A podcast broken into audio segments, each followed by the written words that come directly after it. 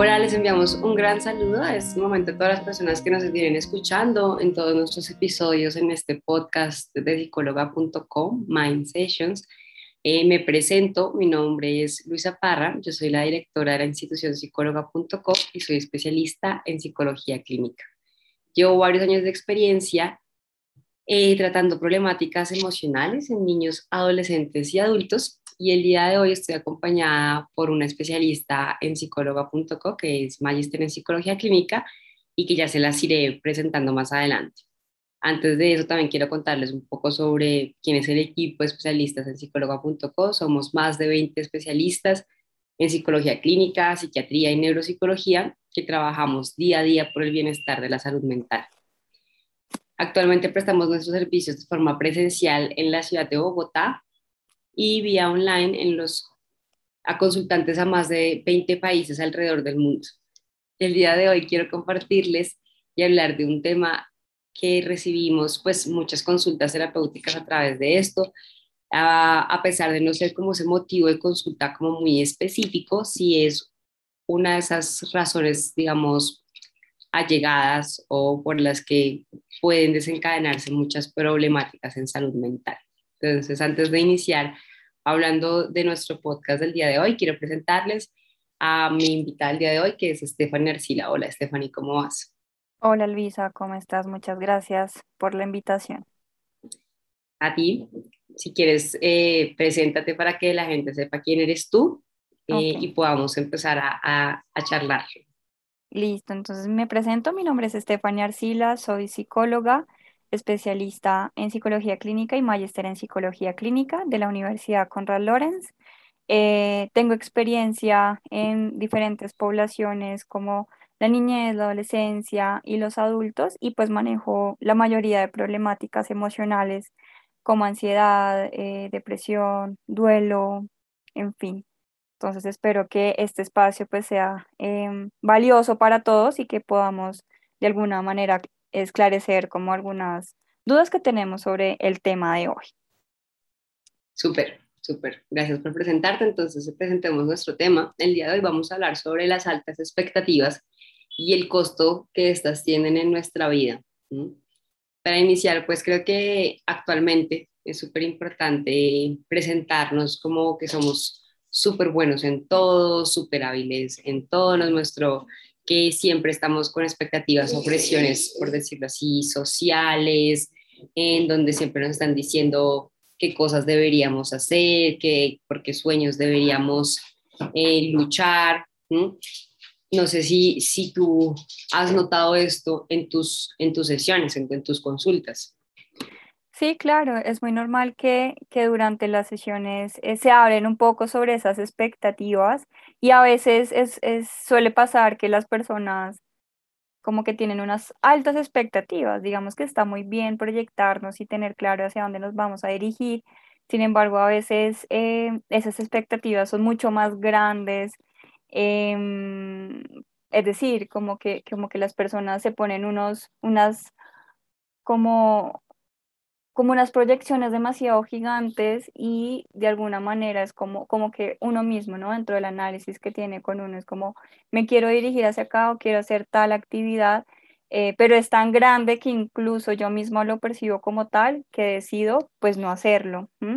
Entonces ahí me siento culpable, sí, como que aparecen todas estas emociones un poco difíciles y, y luego pues definitivamente entro como en un estado de decepción de mí mismo, eh, de sentirme como inútil, como que no soy suficiente, en fin. Entonces, parte también de lo que ocurre es eso, o sea, no, nuevamente como lo mencionaba, no hay problema como en, en uno proyectarse, sin embargo, es como esa relación con esa expectativa lo que hace que las personas en algún punto digan como, no, definitivamente este camino está siendo muy grande para mí o sencillamente lo empiezo a percibir de una manera un poco fuerte y digo como no.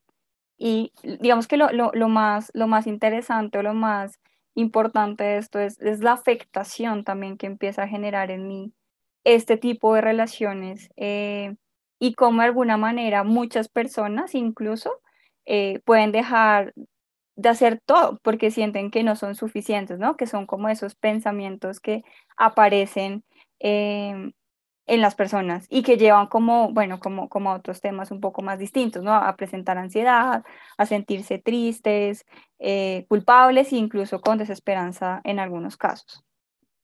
Sí, creo que te me adelantaste un montón a muchos, a muchos puntos. el, pero el preámbulo. sí, sí, sí. Pero es, es importante eso que tú mencionas. Y creo que en la sociedad, particularmente en donde vivimos, se nos pide estar constantemente optimistas, positivos para poder alcanzar nuestros sueños em, y, como esas metas que a veces las vemos como sinónimo de felicidad. Entonces, si logras ciertas metas, ciertas mm. cosas, vas a lograr ser feliz. Entonces, vas a lograr ser feliz, perdón. Entonces, a veces lo que yo usualmente escucho frente a estas metas puede ser de pronto en lo académico que tienes que llegar a tener una carrera profesional, a algunas personas especializar, más, dependiendo de cada, de cada persona en particular. Em, a veces nos piden que tenemos que encontrar un lugar en donde ubicarnos a nivel laboral, ser exitosos en ese lugar y rápido alcanzar un buen puesto con un buen salario, ¿no? Eh, además, en la parte afectiva, entonces aparece el tema de tener una pareja y construir una familia en lo económico, entonces comprar objetos como ropa, carro, casa, viajar y siempre estar mostrando que estamos alcanzando estas metas. Frente al tema social, poder mantener una vida social activa, ¿no? Como planes, nuevamente viajes, cosas. Y en lo personal, pues a veces aparecen el tema de estándares de, de belleza, ¿sí? Todas estas metas nos llevan, creo que a eso que tú mencionabas, a, ok, ¿qué nota sí esto es para, eso es lo que yo quiero para mí, pero lo que me pasa a mí mucho en sesión es que hay algunas personas que logran estas metas y aún así sienten que su vida no tiene sentido o se sienten desesperanzados o sienten una tristeza profunda y me dicen, no entiendo por qué siento este vacío. Y aparece porque es que esas metas no son propias, sino que son construidas, son de lo que me dijeron que tenía que alcanzar para ser feliz. Entonces yo he perseguido todo esto y a la final no, pues no me funciona. ¿Tú crees que en verdad dedicarnos nuestra vida a perseguir metas nos va a llevar a ser felices? Digamos, lo que pasa ahí es como, como, como sabes, y, y, creo que eso parte también de, del enfoque de la terapia que, que más me gusta y es hacia dónde me voy a dirigir y qué tan importante es eso para mí, más que de pronto llenarnos de muchas veces, nuevamente, metas, perdón, Nuevamente, como lo mencionaba, claro, tener proyectos, proyecciones, está muy bien, eh, pero a veces simplemente como que nos dejamos también eh, llevar por o lo que diga la sociedad o que nuestra familia decidió por nosotros, como esto es lo mejor para ti. Y está muy bien desde esa orientación, pero es como, y lo que voy a hacer y, y todo el esfuerzo que voy a hacer, o sea, va dirigido hacia ese lugar donde yo quiero estar, donde es valioso para mí o definitivamente es por, no sé, como tener un checklist de, de cosas que, que, debería hacer. Entonces, sí, o sea, como que tú puedes orientar tu vida, pero debes orientarla hacia, hacia, hacia ese lugar donde quiero llegar, más que de pronto en, no sé, porque igual lo que tú mencionabas, y creo que eso también ha pasado, eh, en el consultorio y es como, sí, no sé, tengo 30 años y tengo todo, ¿no? Entonces, o estoy casado, eh, o tengo una maestría, he hecho mil cosas, pero siento un vacío. Y cuando uno va más allá, pues se da cuenta que la mayoría de cosas eh, hicieron lo que debían hacer más que lo que querían hacer. Exacto, me gusta mucho eso que dices, ¿no? Como lo que te mandaron, lo que te dijeron que tenías que hacer y no tanto qué tan nos escuchamos en el día a día a la hora de tomar decisiones que vamos a hacer, van a ser importantes a lo que cuanto el tipo de vida que vamos a hacer o que, pues, que vamos a tener versus es que tienes que lograr esto y esto te va a conducir a sentirte feliz. Ojalá así fuera, pero creo que en el día a día nuestras consultas nos demuestran que enfocarnos en esta presión social en esto que nos dicen que tenemos que alcanzar para ser felices, eh, pues genera algunas repercusiones en nuestra salud mental, ¿sí? Eh, cuando los vemos como requisitos para alcanzar el éxito y para ser productivos, y que además eso me parece bien importante cuando parece como curioso y parece interesante preguntarnos ¿Qué es eso del éxito? El éxito realmente se mide por la cantidad de metas que, que yo alcanzo. No sé, ¿tú qué, ¿tú qué piensas de eso? Pues claramente lo que nos dice la sociedad es eso, ¿sí? Como, o digamos como este, este tema es de la felicidad, ¿sí? Como tienes que ser feliz o tienes que ser exitoso. Y yo, yo siento que también eh, eso genera mucha presión, ¿no? Y por eso la gente a la final no hace eh, lo que quiere porque simplemente es como, no, es que voy a ser un fracasado, ¿sí? Porque de repente no voy a seguir el camino que de pronto los demás de alguna manera quieren que, que guíe. Entonces no voy a ser exitoso porque lo contrario a éxito es el fracaso.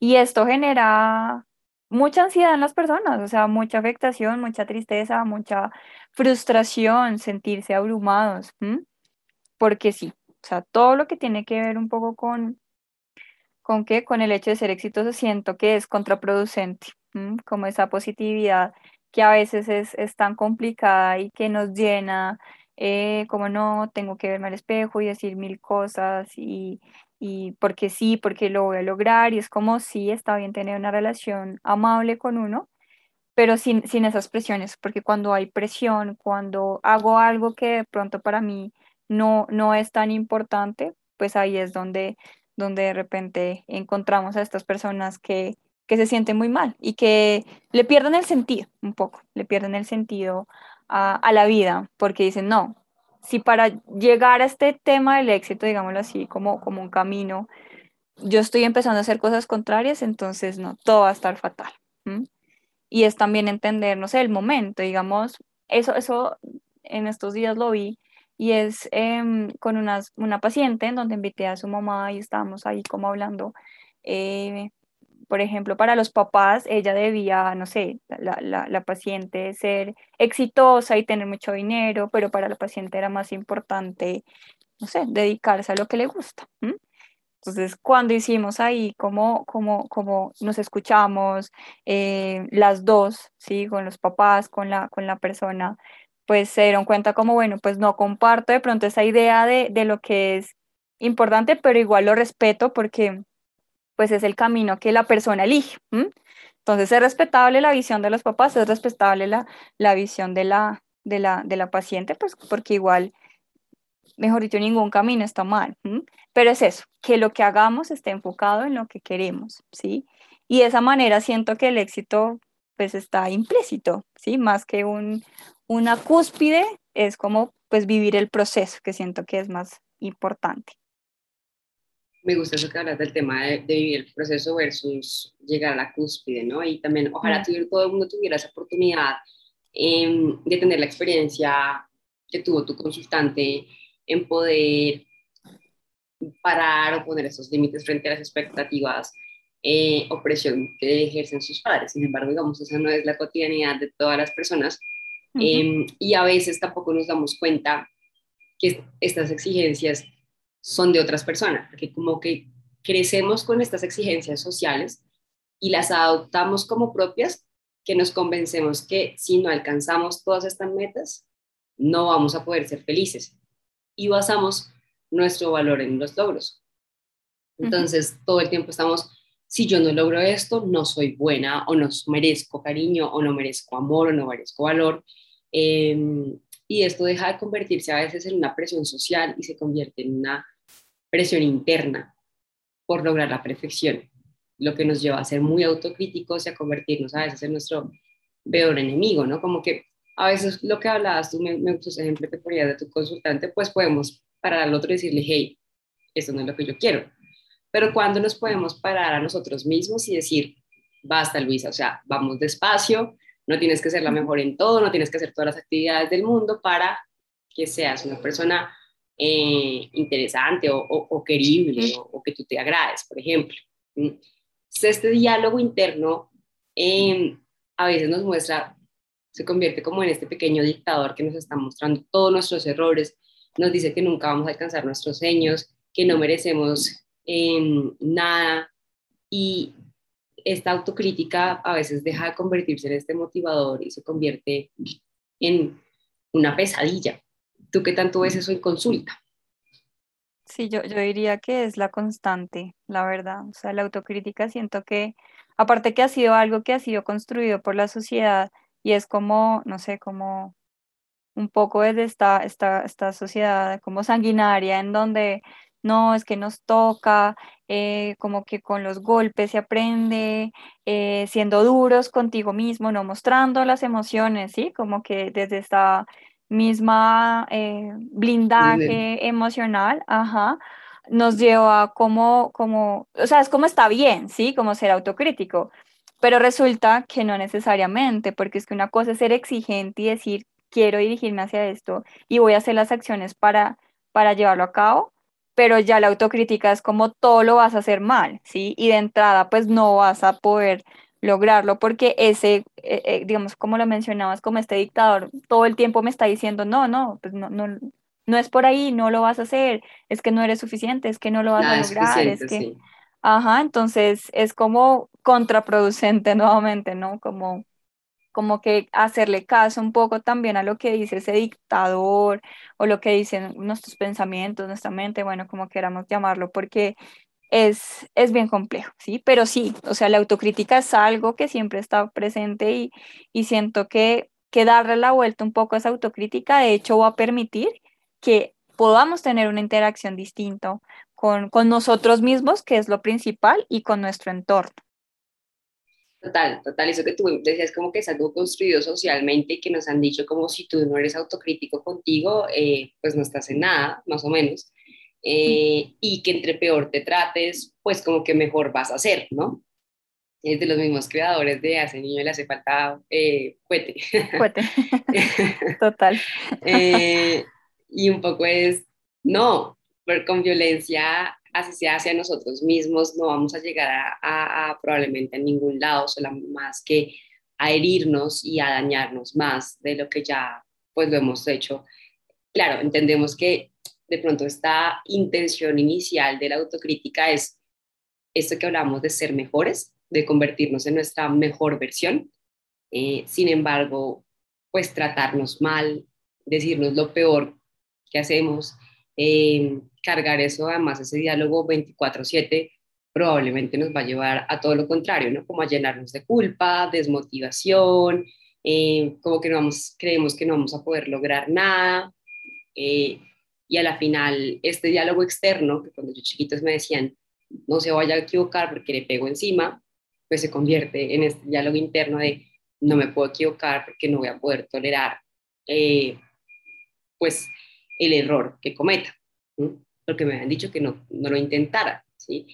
Entonces creo que es importante empezar a revisar cómo es la forma en que nos estamos hablando. Y esa presión social, que es la que estábamos hablando inicialmente, esa presión está costando, está pasando una cuenta de cobro muy alta en nuestra salud mental y tenemos un diálogo interno eh, desde la autocrítica que en realidad nos está llevando a que tengamos muchas barreras, a que no podamos desarrollar el tipo de vida que quisiéramos vivir, sino que estamos enfocados en qué tal que la gente diga esto de mí. Es que se espera que yo haga esto, es que, ¿por qué me equivoco si eso está mal? Em, como todo el tiempo escucho este tipo de, de frases y es como nada es suficiente, es estar nuevamente atrapados en una rueda hámster, donde estoy buscando cada vez soy mejor, me canso, me siento mal porque no la alcanzo, pero no avanzo. Y no avanzo, y no avanzo, y no avanzo. Entonces, esto pues ha traído diferentes problemáticas en, en nuestras, en, los diferentes consultantes y lo podemos ver como lo planteábamos antes en las diferentes áreas de vida, pues también acabamos de ver estos altos estándares en la vida diaria, por ejemplo, en lo académico podemos ver altos, altos estándares, sentir que no es suficiente, en lo laboral podemos ver que pueden haber dificultad para tomar decisiones y además tener una sobrecarga laboral, tener dificultades para poner límites con los demás y conmigo mismo. En un afectivo puede pasar que puedo vivir de ideales. No, es que mi pareja debería ser o yo debería ser y me puedo, esto puede llevar a otras consecuencias. En lo económico, tener gastos en exceso, eh, desde el encajar en este, en este tipo de vida Em, y en lo personal, pues esto puede llevar a una constante inseguridad, preocupación, tristeza, culpa, miedo. eh, y constantes comparaciones. Solamente soy exitoso en la medida en que me vea así y necesito mostrar. A veces aparecen, entonces ahí juegan un papel importante las redes sociales. ¿Tú cómo has visto eso? Yo siento que, que las, o todo, está, todo está dando un poco desde las redes sociales. Eh, se ha vuelto un tema, ¿sabes? Yo siento que en general a todos, tanto adolescentes como adultos, nos llevan a esta constante comparación, ¿no? Entonces es que el otro tiene, es que el otro muestra, es que el otro se ve feliz, es que el otro. Y cuando me comparo, pues lo más probable es que diga, no, yo no he logrado esto, eh, porque no estoy en esa posición y empiezo a generar toda esa presión y, y toda esta de pronto como inseguridad Mm, en no, tengo que hacer todo para lograrlo. Y entramos en esta rueda del hámster. Porque entonces es como, he perdido, digamos, ah, y a veces me, de hecho, con, con bueno, yo diría que con, con la mayoría de, de, mis pacientes que hemos como tocado este tema, se llega a la misma conclusión y es como, pues es que pareciera ser que todos los esfuerzos que voy a hacer nunca me va a llevar hacia donde de pronto está la otra persona. Y es como esta, esta ilusión que, que muestra las redes sociales de la perfección y a la final se vuelve como una trampa. ¿Sí? A la final se vuelve como una trampa, a la final se vuelve, em, sí, como, como, como inalcanzable. Y ahí es cuando nuevamente retomo con mis pacientes y llegamos a la conclusión en, bueno, pues de pronto para estas personas es importante mostrarse, eh, pero ¿qué es lo importante para ti y qué vas a hacer tú? Porque la comparación no nos va a llevar a nada, ¿sí? La comparación lo único que hace es hacerme sentirme mal, lo único que hace es generar ansiedad, lo único que hace es sobrecargarme emocionalmente. Em, y esto eh, pues hace que, como lo hemos visto, yo me imagino que a ti también te ha pasado, pues que las personas eh, les cueste salirse de ahí, un poco entender que es una trampa y que aparte pues genere unas afectaciones emocionales demasiado fuertes. Que siento que eso también eh, es, es, bien, bien, bien difícil en algunos momentos. Total, total, este tema de, de la presión puede ser tan fuerte y tan intensa que nos puede llevar a tener por ciertos problemas a nivel pues, ya de salud, ¿no? Como a veces no poder ni siquiera conciliar bien el sueño por estar pensando cómo alcanzar ese tipo de cosas. Eh, y esto puede ser como algún, puede considerarse como un factor de riesgo en problemáticas emocionales como la ansiedad, la depresión, el consumo de sustancias, em, problemas de conducta alimentaria, ese tema de la comparación, hablábamos, eh, entre otros aspectos. ¿no? Entonces yo creo que debemos empezar, o, por donde no podría empezar, o, o, iniciar, es por reconocer nuestros logros y avances. No significa que nos conformamos o que somos mediocres, sino que sabemos que estamos, eso que tú mencionabas al inicio, en un proceso y que el éxito en sí mismo es ese proceso. Eh, que hay cosas que a veces nos hacen sentir eh, digamos, fuertes eh, o poderosos, por decirlo así, en términos de, oiga, estoy haciendo esto y yo nunca imaginé que lo iba a hacer. Y eso no significa que porque llegué a hacerlo, sino que porque lo estoy haciendo, porque es un proceso. Eh, y, y, creo que es bien importante empezar a vivir esta vida auténtica basada en lo que realmente es importante para mí y no en lo que se espera de mí. Es donde entonces empezamos a priorizarnos, ¿Qué es importante para mí? Ok, para mí es importante. Yo quisiera que pudiéramos aterrizar esto y es, de cuento con un ejemplo claro, un poco más concreto. Podría decir, listo, yo, Luisa Parra, para mí es importante ser una, una psicóloga comprometida con mis consultantes. Entonces, eh, si eso es importante para mí, eh, ¿qué tipo de vida yo tendría que hacer? O sea, en el día a día, para mí sería importante si yo soy comprometida con mis consultantes, bueno, tendría que llevarme a mis historias clínicas, pero además de eso, estar revisando cómo actualizarme constantemente para poder atender estos casos en particular. Y otra cosa en particular, ya cuando esté en sesión, pues eh, ser lo más empática posible, en tratar de tener una escucha activa con mis consultantes, estar constantemente atento a lo que me estén diciendo, y poderlos acompañar dentro de su proceso, porque finalmente pues yo eh, lo que hago es acompañar a las personas, ¿sí?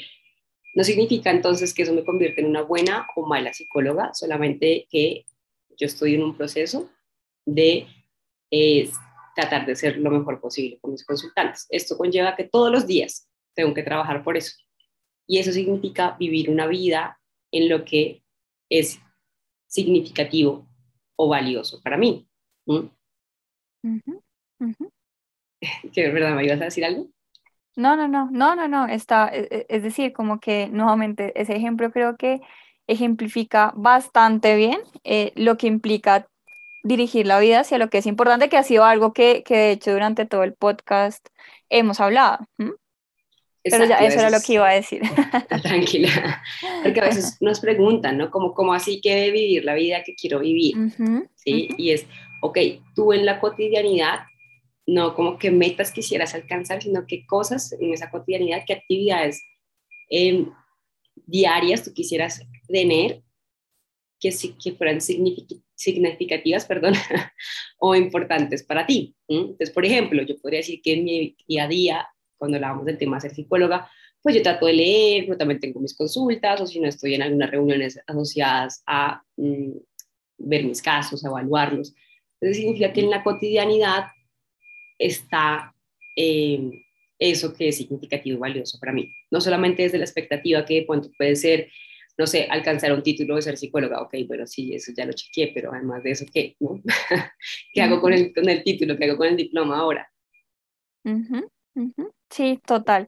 Mira que, y, y siento que a veces como proyectar las cosas y, empezar a aterrizarlos desde lo que es importante, es entender que para llegar a ese punto a, donde yo quiero llegar, más o menos, tengo que generar acciones y las acciones, o sea, las acciones nos llevan a tener un esfuerzo, pero es un esfuerzo hacia donde quiero llegar. Entonces, digamos, como tú lo mencionabas, para ti es importante ser psicóloga, ¿sí? Y para ser psicóloga y, y darle sentido a lo que para ti es importante, pues tienes que realizar acciones que te lleven a eso.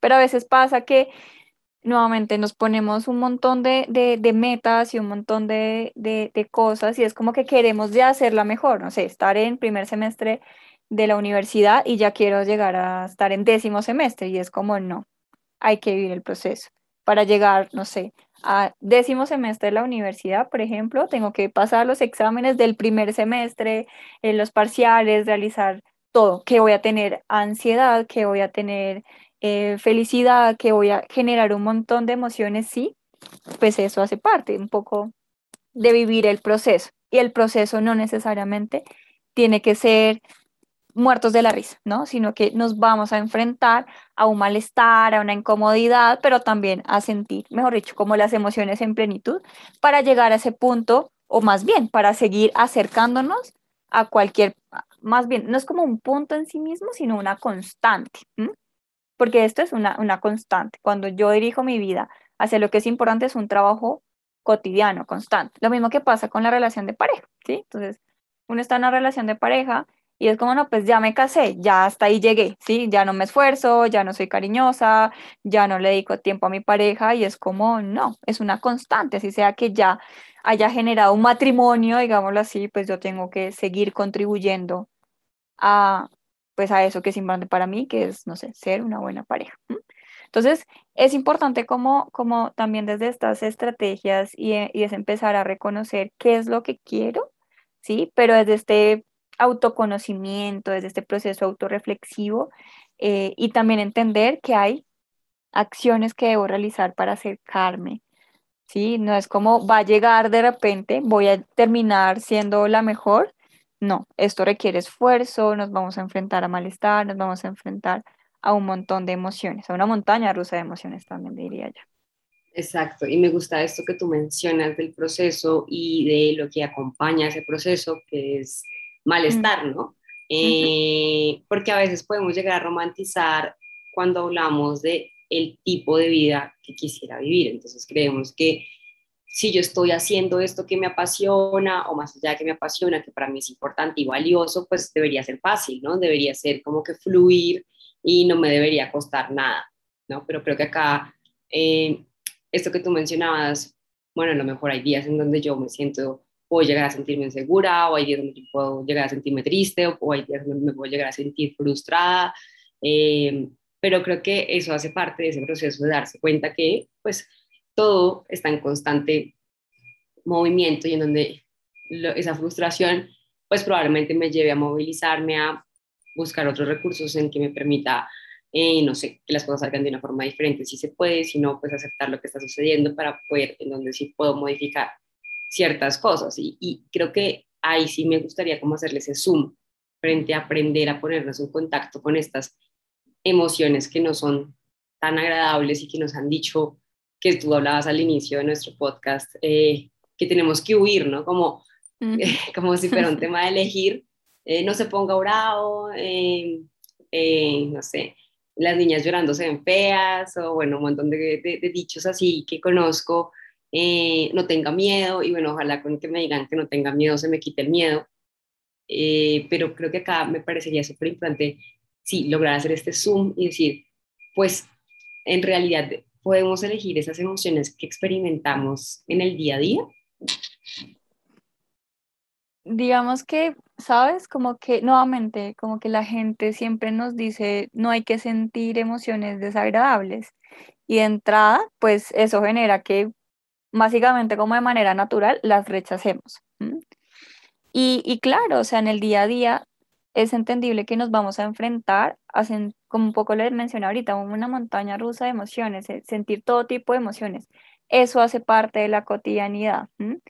Y, y bueno, digamos que no, no sé si tanto como, como elegirlas, pero sí gestionarlas. ¿Sí? Como que es importante finalmente gestionar cualquier tipo de emoción, porque es que aquí no hablamos de emociones ni buenas, ni malas, ni positivas, ni negativas, estamos hablando de las emociones en general y ciertas situaciones nos va a llevar, digamos, la, la, la emoción, no sé, de tristeza, pues es una emoción que va a llegar ante una situación que seguramente lo amerita, pero ¿qué voy a hacer yo con esa tristeza? Me quedo ahí un poco desde lo que me dice la tristeza, quédate en cama, siéntate mal, siéntete muy mal, eh, no hagas nada, o simplemente la reconozco, la gestiono y, y, me acerco de una manera distinta a lo que sea que, que, que deba hacer durante el día. Entonces, siento que es eso, de pronto, como, como gestionar esas emociones y entender que siempre nos vamos, que incluso durante el día podemos eh, pasar por todos los estados de las emociones, sentir, levantarme un poco de mal genio, luego sentir tristeza, luego sentirme calmada, luego sentirme tranquila, luego,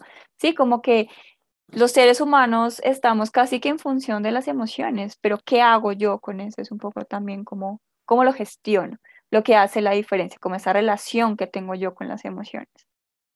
Exacto, finalmente las emociones van a estar, lo que hablábamos ahorita cuando hacíamos este Zoom, es, van a acompañarnos en este proceso porque pues ellas finalmente responden ante nuestro estímulo, ya sea interno o externo. Interno me refiero a pensamientos, recuerdos, imágenes, eh, y externo puede ser la situación que esté en el momento, que puede hacerme sentir una emoción determinada, como puede ser culpa, tristeza, alegría. Em, pero pues si lo podemos aprender a ver como lo que acompaña ese día versus lo que hay que evitar a toda costa, creo que modifica mucho la experiencia que tenemos eh, en medio de este proceso. Por ejemplo, Bogotá.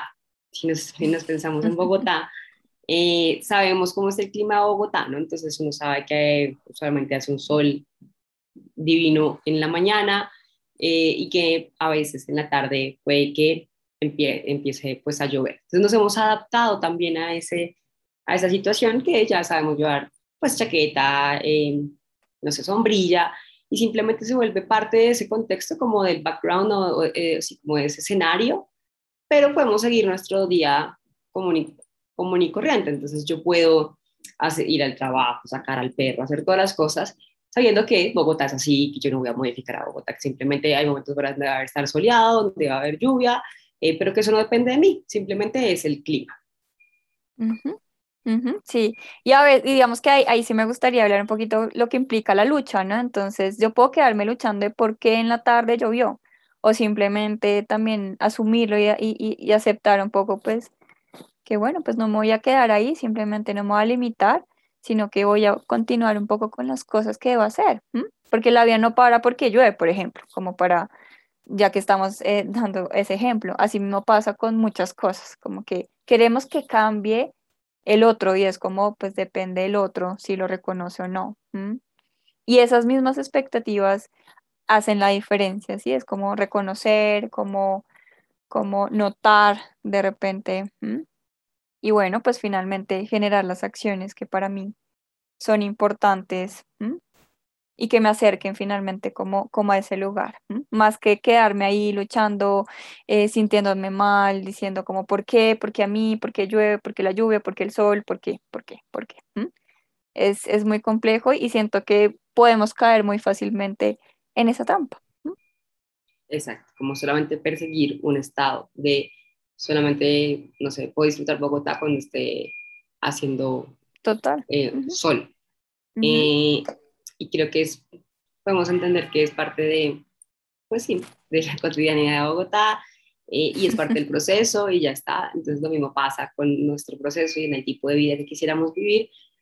van a aparecer todas las emociones sin que eso significa que sea bueno o malo, simplemente las emociones están respondiendo a determinados pues, estímulos, por, por decirlo así. Entonces creo que esto que tú mencionabas como para ir concluyendo un poquito eh, nuestro podcast del día de hoy, ¿qué hacer frente a estas expectativas?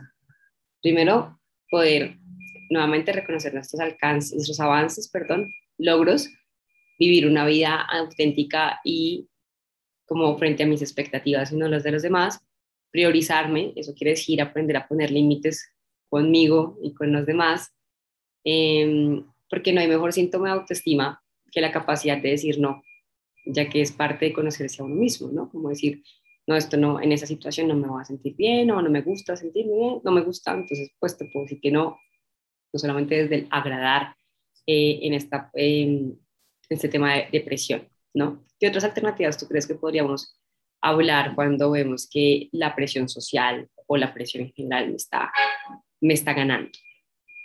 Sí, yo siento que es, es reconocernos a nosotros mismos desde lo que somos, que no estamos en una competencia.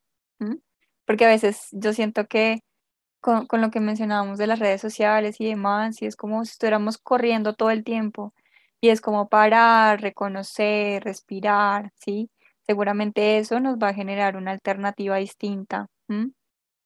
Entonces, eso también, como, como estar en el momento presente, ¿no? Que, que es que es algo que, de verdad nos, nos mueve y nos permite em, conectar con nosotros mismos, porque de eso se trata.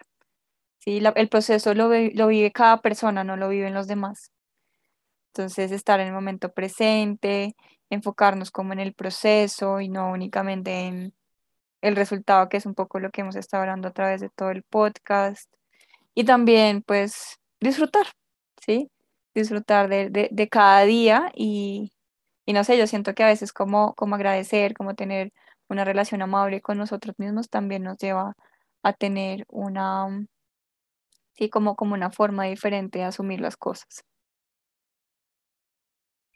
Exacto, permitirnos eh, disfrutar hace parte de aprender a poner la atención en el momento presente, ¿no? Como Mm, no es que yo debería estar haciendo, o sea, como estas expectativas hacia el futuro, o no hice esto también desde el pasado, sino poder aprender a, aprender a estar conectados con el momento presente y que en esa medida eh, podamos enfocarnos eh, en permitirnos, no solamente disfrutar, sino permitirnos disfrutar eh, el día a día. También creo que un poco puede estar relacionado con em, reconocer nuestra vulnerabilidad y permitir que pues los demás cuiden también de nosotros y nosotros cuidar de los demás, desde esa amabilidad que, que tú mencionabas, ¿no? Em, y finalmente, pues para las personas que eh, sienten que todas estas estrategias no son útiles, que a pesar de darse permiso de ser nosotros mismos o de ser sí mismo, eh, sienten que no están pues manejando bien las expectativas, creo que em, siempre invitamos a realizar un proceso terapéutico en medida que pues va a ser centrado en ese caso en particular, ¿no? No todos vivimos las mismas situaciones, acá hablamos siempre desde las generalidades que nosotros evidenciamos y damos unas estrategias muy generales, mm, pero lo bueno a veces de un proceso terapéutico es que podemos ver con zoom qué está sucediendo en, en esa particularidad y poder atender esa problemática o eso que yo siento que no me está gustando tanto en mi, en mi vida. No sé si te gustaría mencionar algo más, concluir con algo más.